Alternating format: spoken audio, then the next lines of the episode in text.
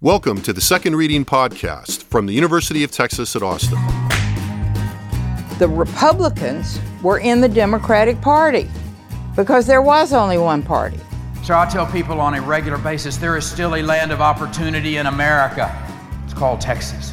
The problem is these departures from the Constitution, they have become the norm. At what point must a female senator raise her hand or her voice to be recognized over the male colleagues in the room? And welcome back to the Second Reading Podcast. I'm Jim Henson, Director of the Texas Politics Project at the University of Texas at Austin. Happy to be joined today by Josh Blank, Research Director for the Texas Politics Project. How are you on this fine Tuesday morning, Josh? I'm feeling pretty good. Yeah.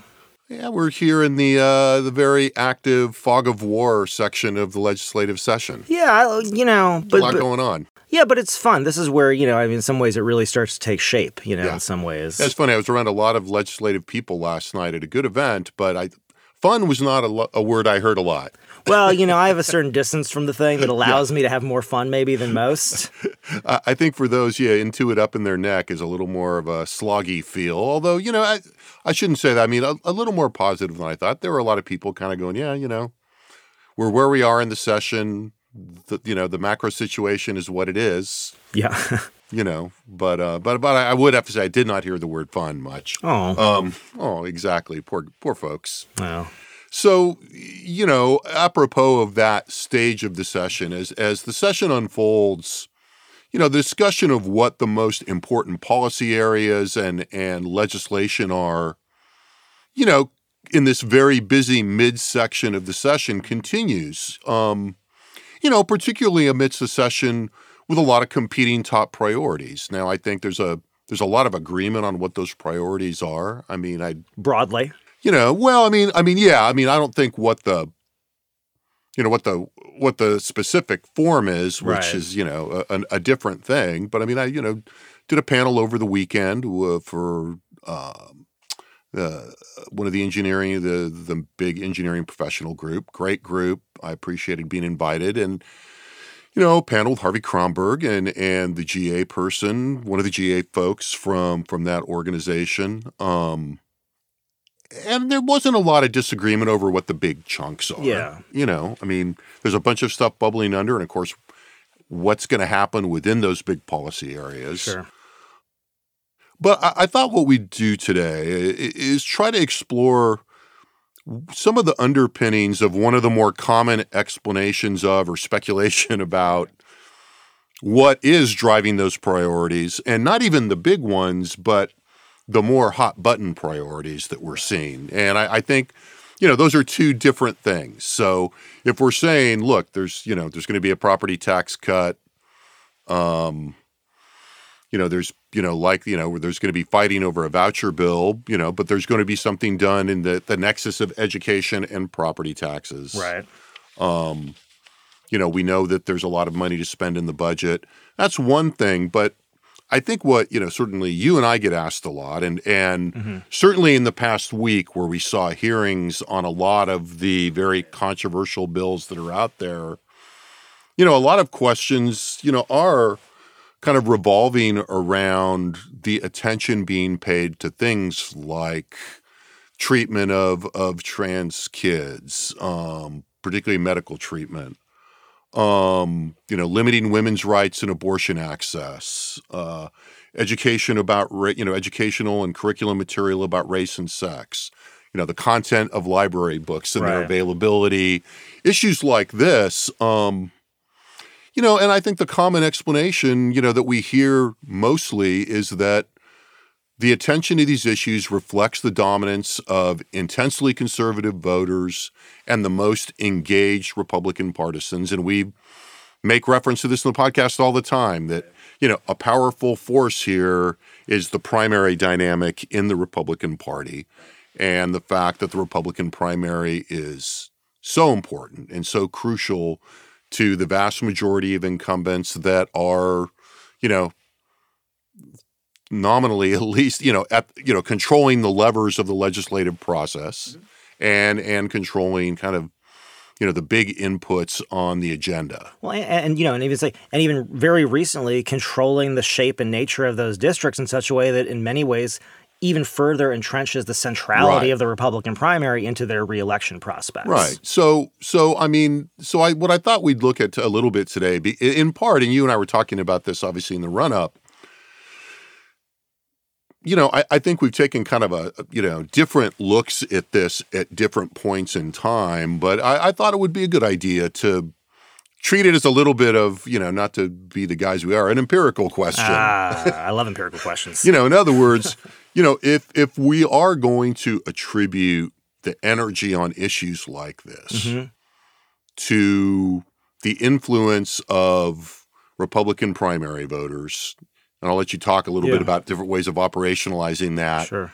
You know, is that evident in a consistent way in the polling data that we have? So let's start with that. So, you know, uh, uh, well, and before we start, you know, and that also obviously leads to a backup question that is subsidiary to this, which is, you know, probably equally important in the longer run in terms of thinking about, you know, playing out the logic of that proposition, because obviously the other part of that proposition, if he's saying, look, where things matter are Republican primaries, and that is an internal incentive for for members and for and for political actors, and for you know, for that matter, for the statewides. Um, how does you know if we do if we can identify that faction in the party, how different are the attitudes of you know, for lack of a better phrase, you know, the rest of the Republicans Right. right? I mean, how much you know, how much distance is there between their two? Is this is there a potential for friction? Because like a lot of the you know a lot of the times that we resort or or wind up having to reference this kind of explanation mm-hmm. is people looking at polling data that suggests that public opinion is in fact closely divided on a lot of these issues, and even on some of them, probably most prominently guns and depending on how it's framed, abortion.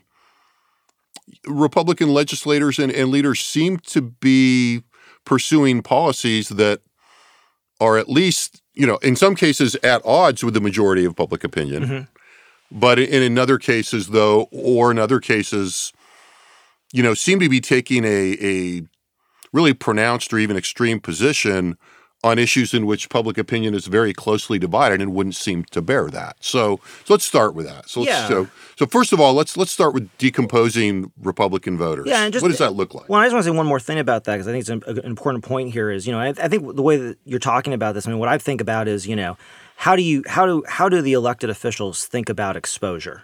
yeah, and where exposure lies. And sometimes that you could say that it lies in the general election. You look at the you know the sum of public opinion. You say, oh, this is the wrong side.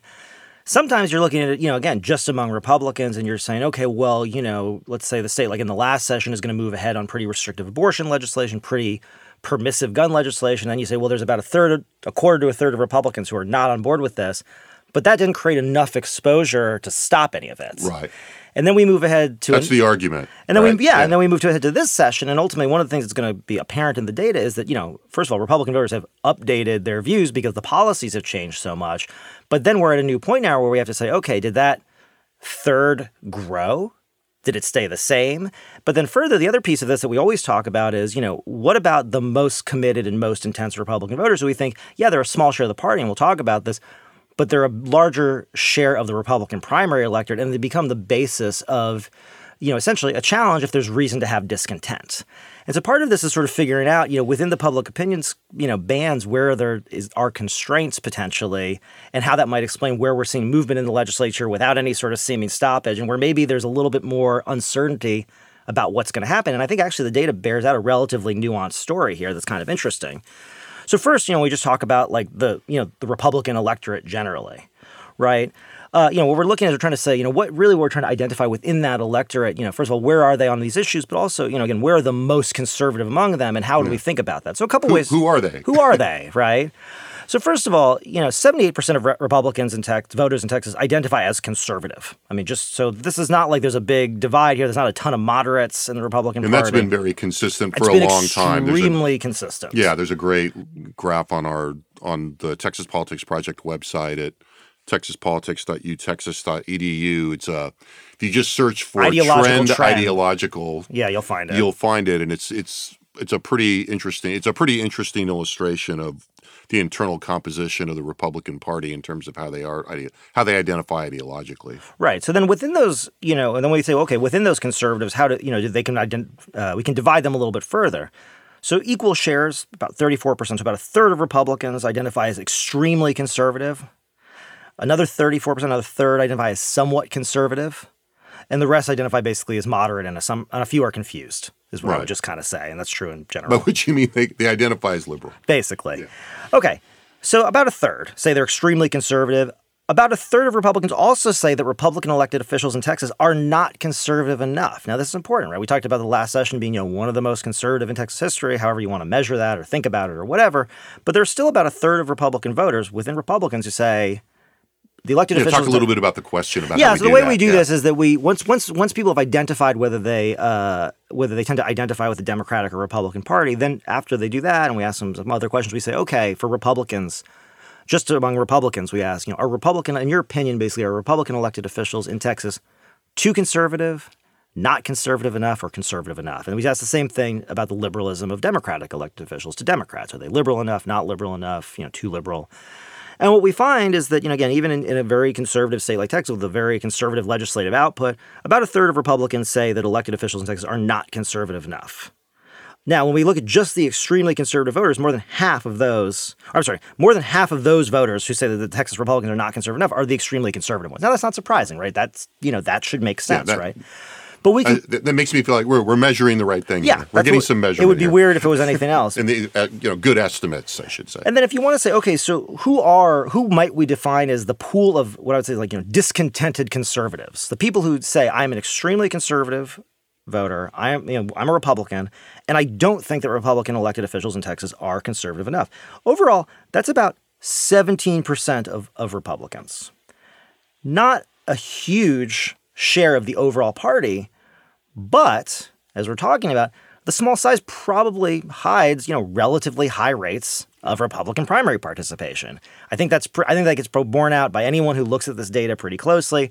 I think it's going to be borne out in the polling data, which I think it certainly is.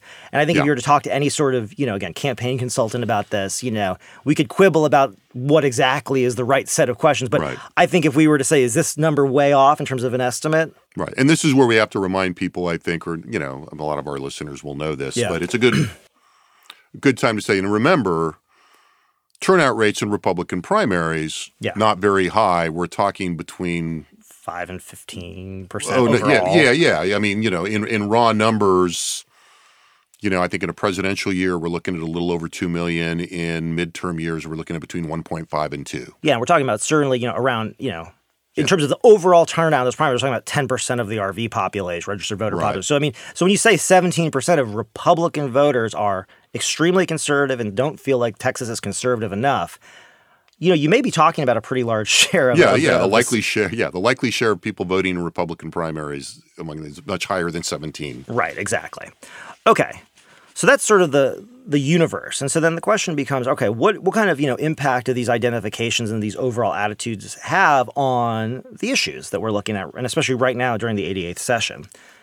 So I think the most important thing to just say at the outset this is important, and we said it before. Sorry. The Rosetta Stone of Republican politics. Here it comes. Immigration and the border is. We should have a sound effect with. I know. I'm going to think a about, drum roll sound effect would be very. good. I don't know if that would be if I want to. anyway, well, I don't know. Think about that later. Production values. if you think there's a sound that would that wouldn't be perfect for that, email Jim Henson. well, you know, basically, uh, you know, a drum roll is only if you use a drum roll in an audio recording, you're really only about a beat. You know, you're inevitably on the road to a, you know yeah.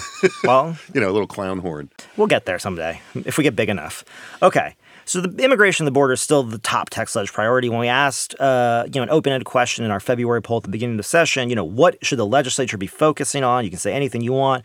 One in four voters said immigration of the border. Forty-nine percent of Republicans 55% of extremely conservative voters and 58% of the discontented conservatives out there, that 17% group, said immigration the border. So we just have to put that out at the outset.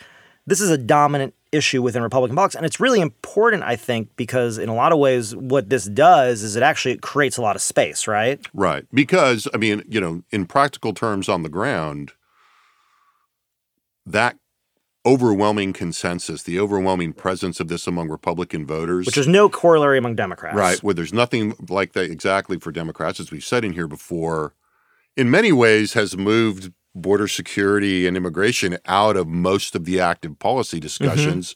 Because as we've mentioned in here a couple of times already, both the House and the Senate budgets had nearly ident- I think maybe even identical, you know, amounts of funding for immig- for border secure for state spending on border security. Right. And it included a slight increase, so we're now getting in the high you know, high range of more than 4 billion dollars, closer to 5 than 4. No, no one, no one in any, no one with any degree of credibility or honesty could say that the state of Texas has not committed resources to defending its border. Right.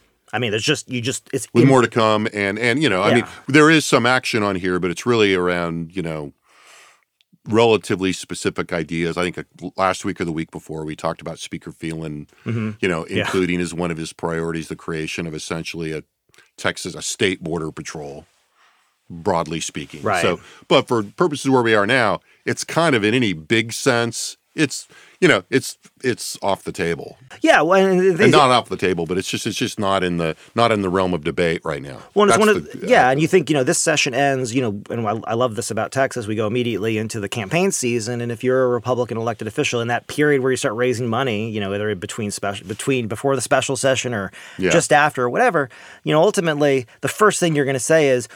Not only did we keep border security spending at its highest levels ever, we increased it to take on, you know, dig at the federal government, dig at Biden. Then the question becomes, okay, now what?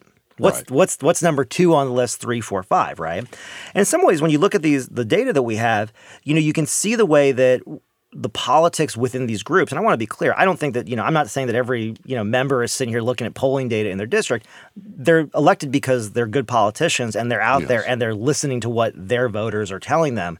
It just so happens that they're telling us kind of probably something pretty similar. And I think you see that. And like a lot of people, you know, they, you know, I know this firsthand. They both pay a lot of attention to polling data, even as they question and complain about it. And that's, you know, Yeah, fine. healthy skepticism is great, but you know, the idea that you know they don't look at polls or they're not aware of a lot of this stuff. There's a lot of interest in this. Right. Okay. So so part of it is you say, okay, where are we definitely seeing some movement in the legislature? And you know, do we see reflections of that in the data? And again, we're picking out some hot button issues. We're not picking at everything. We're And setting by us- movement, you you mean sort of legislative activity. Well, what I mean is, attention. you know, I mean, if, if anybody's being honest at this moment in time about what's going on in the legislative process, there are vastly more uncertainties than there are certainties, right? There are a couple of things we know are going to happen. There are a couple of things that we are pretty sure are going to happen, although the specifics of it definitely still need to play out.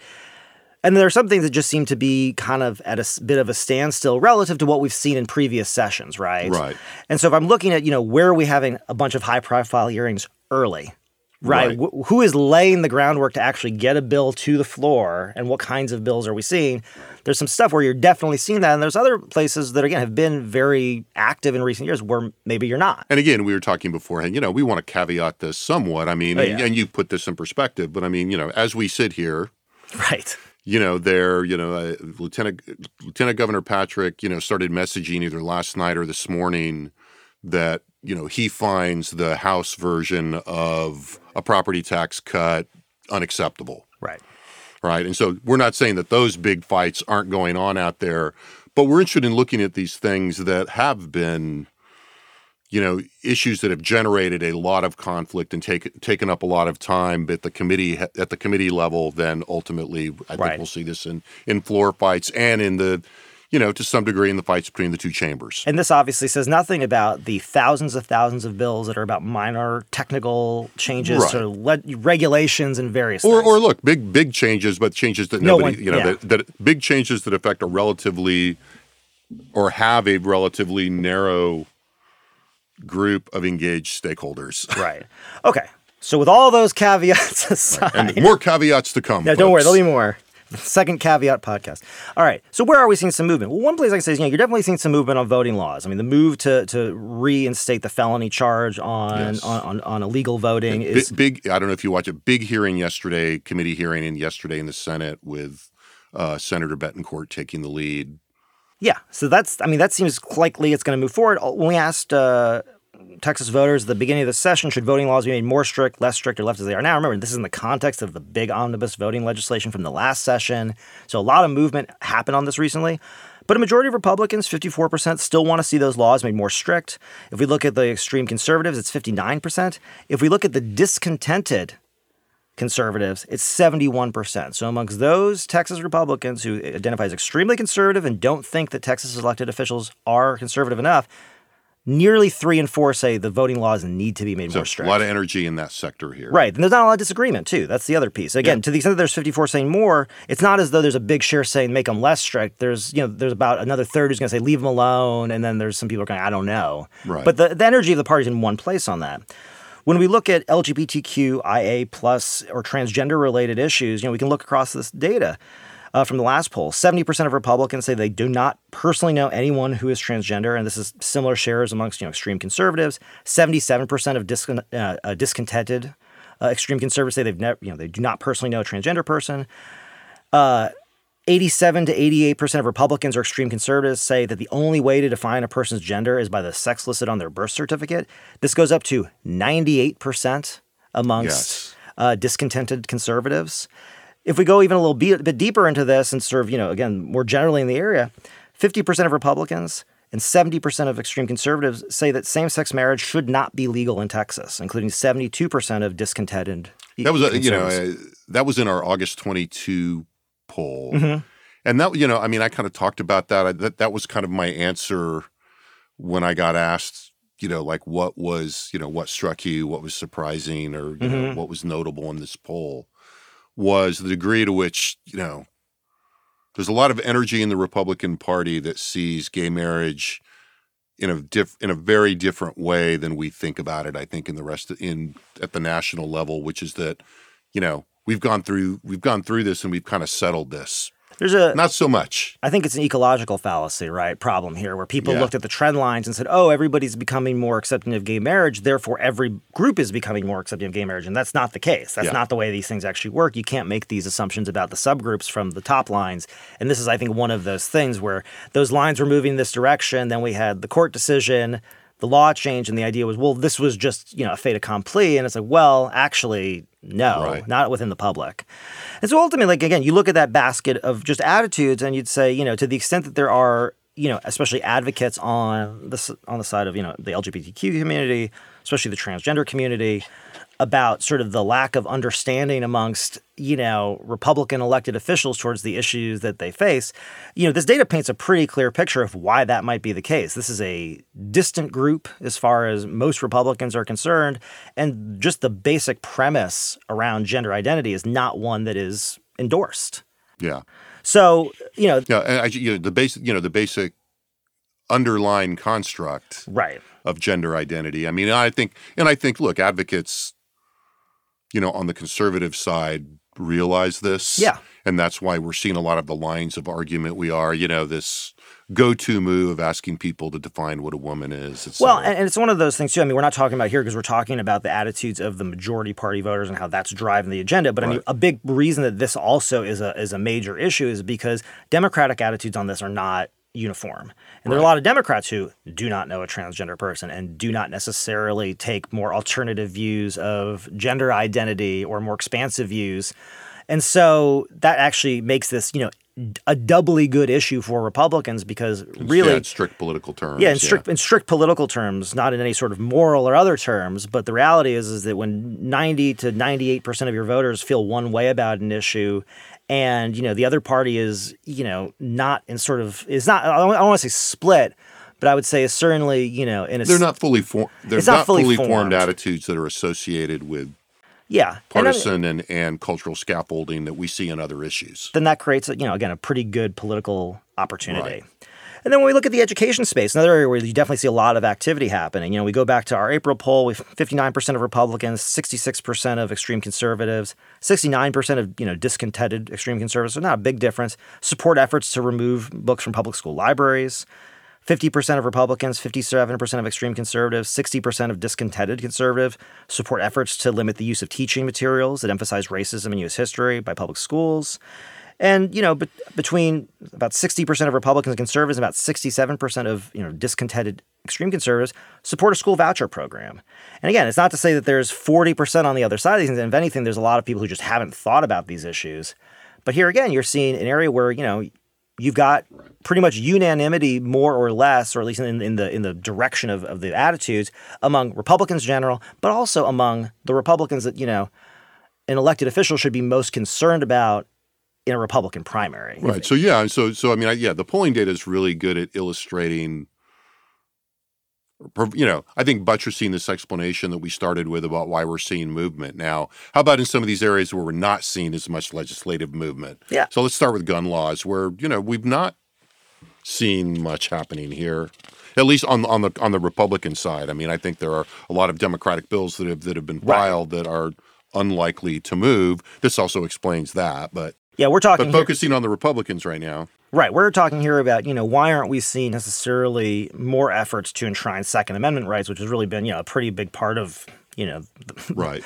the party set of issues, right? Well, look, policy has changed. And we've seen this actually, I mean, to be honest, like we've seen this before. When the state went um, from concealed carry to, to permitted open carry, Republican attitudes on gun laws shifted to a much more status quo preference from a loosening preference back when that happened.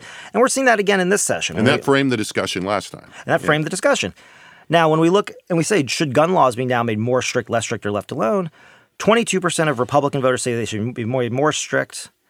51% say left alone. 24% say less strict. So that means in total, 73% of Republicans say leave gun laws alone or make them l- more strict. That number goes up to or goes down to 68% amongst those who are extremely conservative, and amongst the discontented conservatives, that number's still 60%. So it's 54% say leave it alone. Only 6% say make it more strict. Let's be clear. They are extremely conservative and they don't feel that state officials are conservative enough.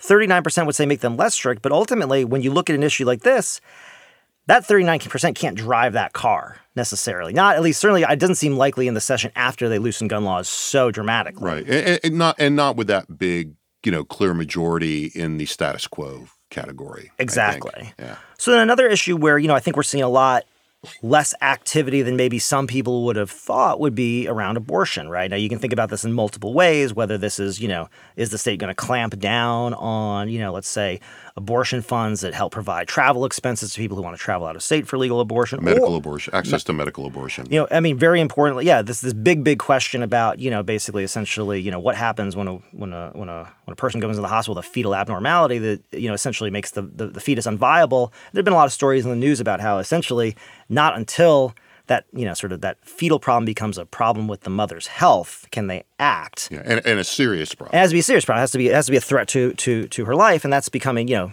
Again, we said a long time ago on this podcast, like these stories are going to come out, and and they are now, and they're trickling out. So, what does the, that landscape look like? Again, we ask first, just you know, generally, should they be more strict, left left alone, leave less strict? Among Republicans, 61% say they should be left alone or made less strict. 41% say leave them alone. 20% say make them less strict. Now, look, there's still a, a third, there's still 32% who want stricter abortion laws, but the majority of the party at this point is, is for the status quo. And and just while we're there for one second, I mean that, and that's a little, you know, you compare that to the gun share of, you know, and it's a, you know, it's a little bigger, right? Yeah, it's a little bit. Yeah, it's a little bit bigger in terms of who would have movement, Right. And, and that's the thing. And you see that with the more conservative voters here. So what you find is that among you know those who say they're extremely conservative, it's about split. Forty six percent say make it more strict. Forty six percent say leave it alone. Only three percent say let, make it less strict. Again, makes sense. Among the discontented, you know, extreme conservatives, fifty-two percent would make these laws more strict, but forty-four percent would leave them alone. So it's not a slam dunk. And so what you can say is there's a slight conflict here, but in a lot of ways it can be handled It's simply amenable by, to inaction. it's as you would say. very amenable to inaction. And when we Yeah. look, we say, okay, you know, what people have been talking about in terms of where, you know, the state might act to create some more access because of just the exposure it creates would be rape exceptions, incest exceptions, and exceptions for, you know, significant fetal abnormalities.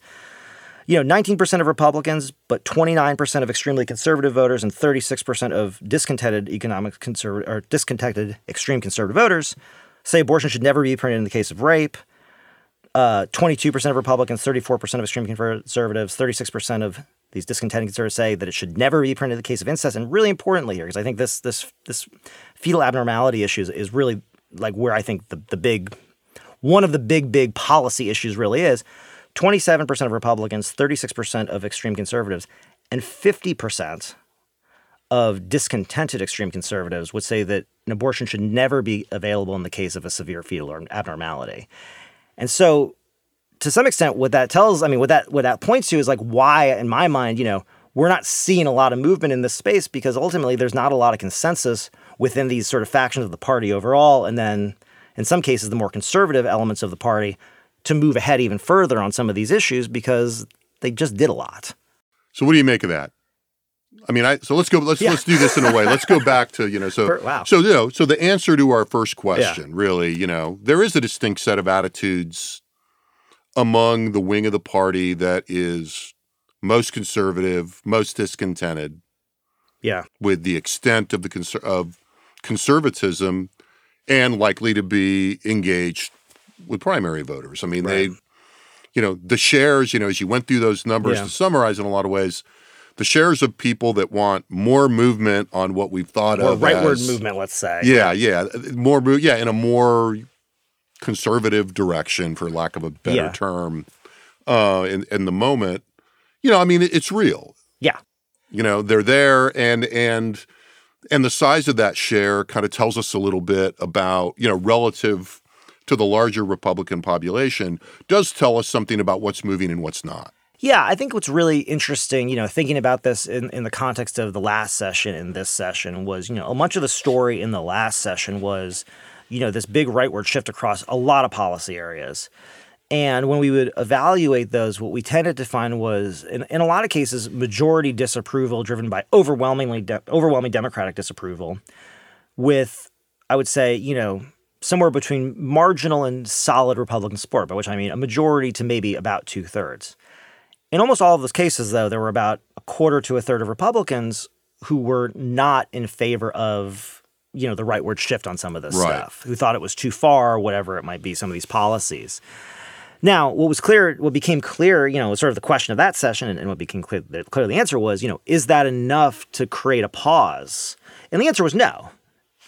Full stop, right? yeah But what's interesting now is, you know, you start to kind of you go one session ahead and you look sort of at a lot of set of similar questions. The underlying policy environment has changed, and voters have have incorporated that into their views, and Republican voters have incorporated that into their views. And now, you know, when you go and you say, yeah, you may still have, uh, you know, Texas right to life and the other Republican, and they're pushing and they're pushing, and they're pushing.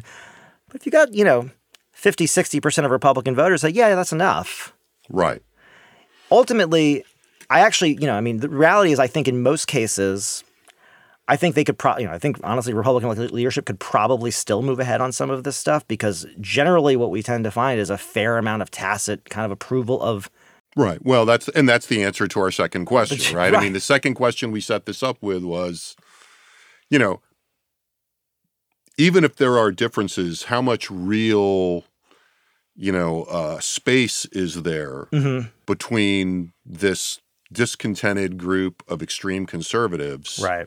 and you know the main line of the Republican Party. And further still, and then how much distance is there between that main line of the Republican Party and any viable alternative? Right. and whether that be Democrats, Libertarian, whoever. And the point is, is that the you know, and this is kind of where the tacit sort of support comes in. We've talked about this before. You know, the parties are not like interchangeable. You know, it's not like it's not for most voters who are Right. Republican or Democrat. It's not as though they come, you know, sort of to the political process. You know, especially if they're regular voters, and especially not people who vote in primaries, and say, "Well, am I going to vote for a Republican or a Democrat this time?" As if they were like picking out a flavor of Gatorade Right. it's not like that, right? It's and I've you know this is a stupid analogy. but It's like, do I want you know Gatorade or milk? They're not the same thing. They're not for the, not same time, not same place. We're not talking about the same stuff. And so, so in some ways, you know, that in and of itself creates a certain you know boundary, right? Just to begin with, and that also leads, I think, to a certain amount of tacit you know approval. I mean, ultimately, even if you're a Republican who thinks that the state's abortion laws are strict enough, if they get made a little bit stricter, it's not like that is totally askance to your view set on you know Right. about about abortion, which is you know ultimately should be limited. And you know, and, and and then you know when you then provide the overlay, so you know, there's the kind of you know, product metaphor that Right. you use, but then with the overlay of what we know about what's going on with the particular political market, if we, you know, stretch that a little Mm-hmm. Yeah, bit I'd like to.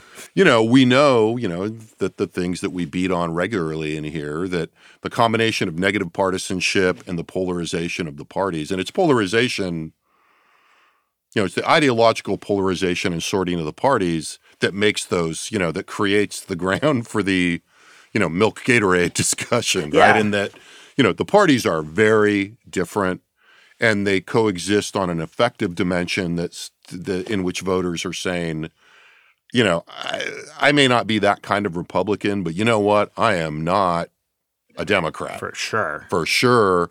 Not only, you know, in an environment, you know, and again, it's, you know, with Donald Trump back in the scene and having been, you know, having done this rally in Waco Yeah. over the weekend and reminded us about just how close to the surface those feelings are of, you know what, all of these other guys, there's, you know, psychopaths and, Yeah.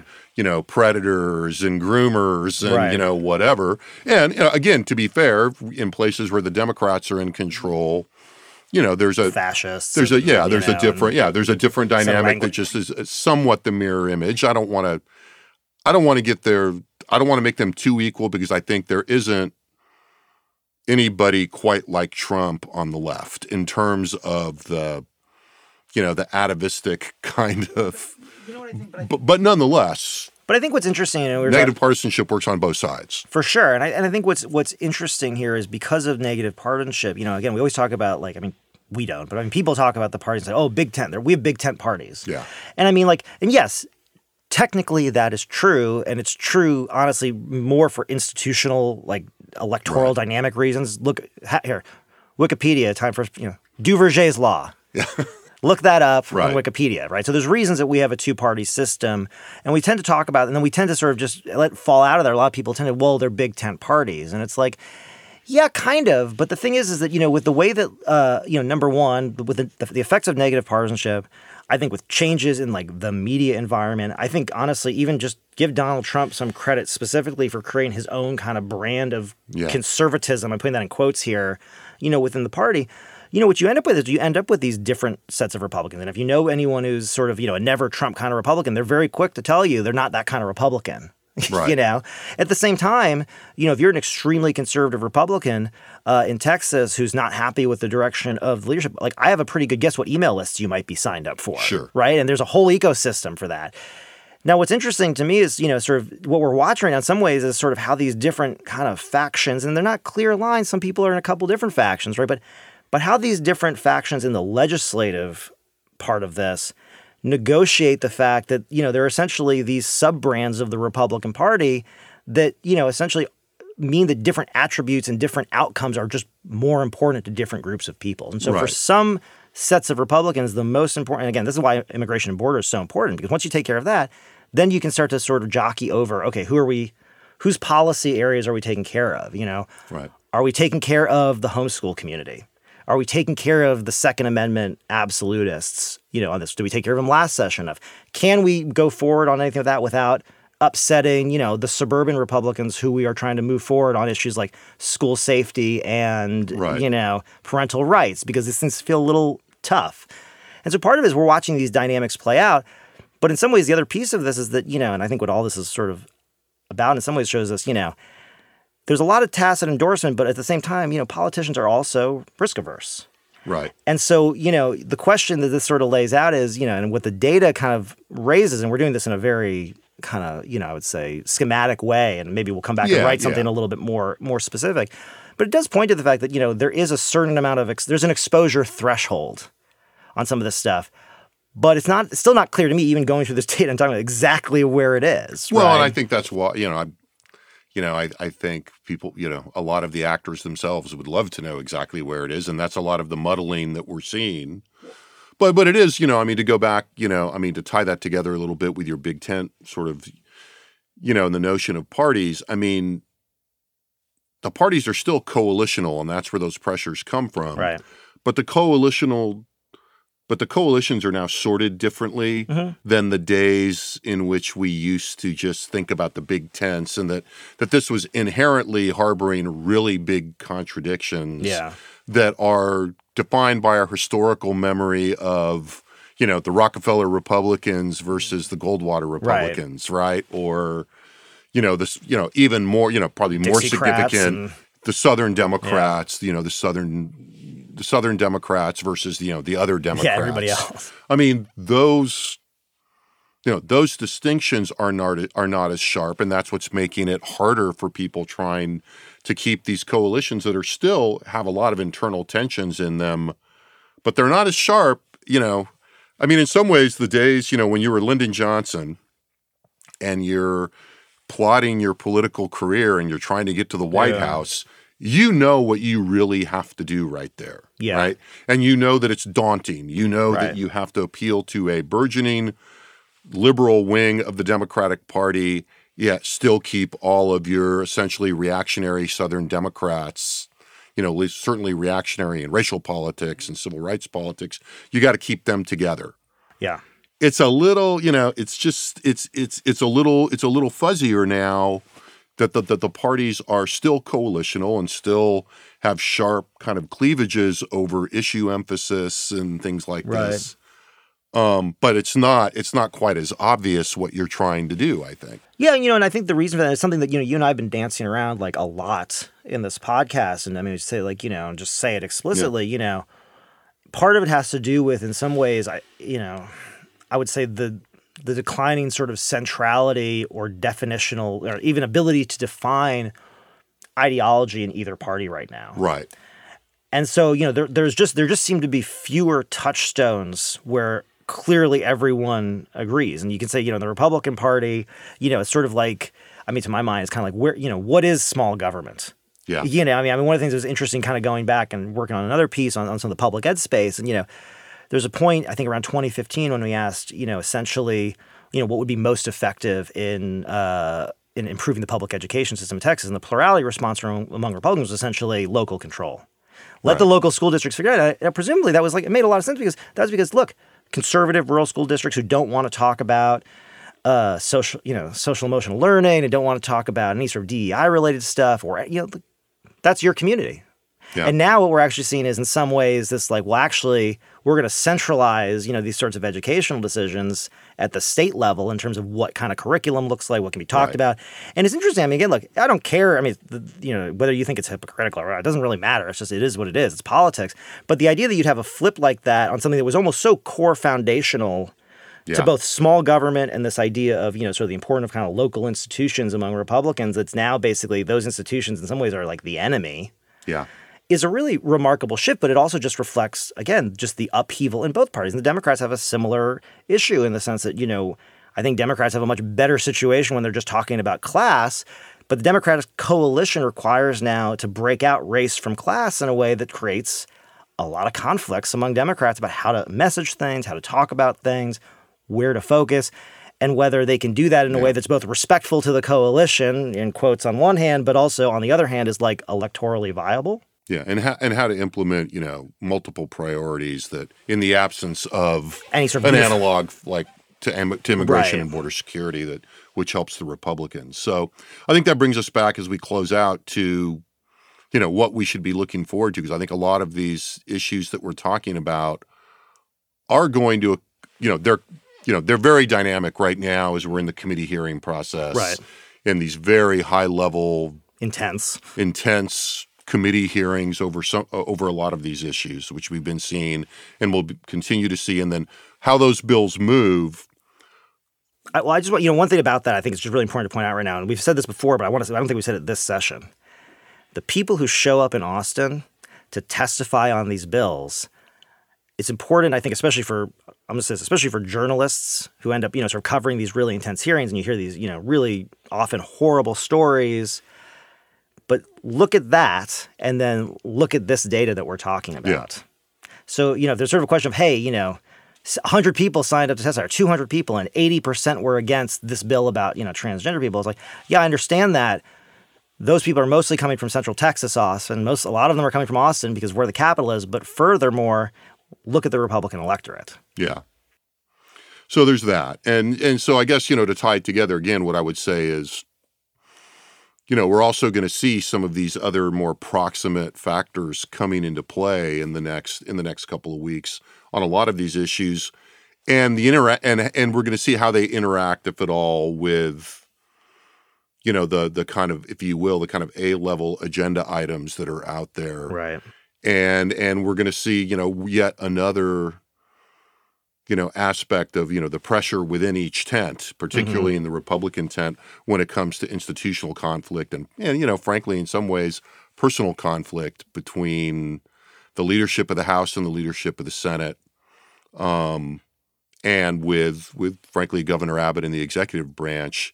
And that's going to add another dimension that we're also going to start to see play out increasingly, probably not as, you know, we're already seeing it now, but in, in the next couple of months, that adds a whole other sort of sense of cleavage to all this. But I do think all of these, you know, the un- unearthing some of this public opinion data helps create what the context and, and what the context for that and what they are maneuvering around. So, with that, um, thanks to Josh for being here and digging out all that data. Uh, thanks again to our excellent production team in the Dev Studio in the College of Liberal Arts at UT Austin. Uh, wherever you find this podcast, we will almost certainly post some data related to this with a link to the with another link to the podcast and links to data. You can find various cuts of the data that we've been talking about, as always, at texaspolitics.utexas.edu. So thank you for listening, and we will be back soon with another second reading podcast. The Second Reading Podcast is a production of the Texas Politics Project at the University of Texas at Austin.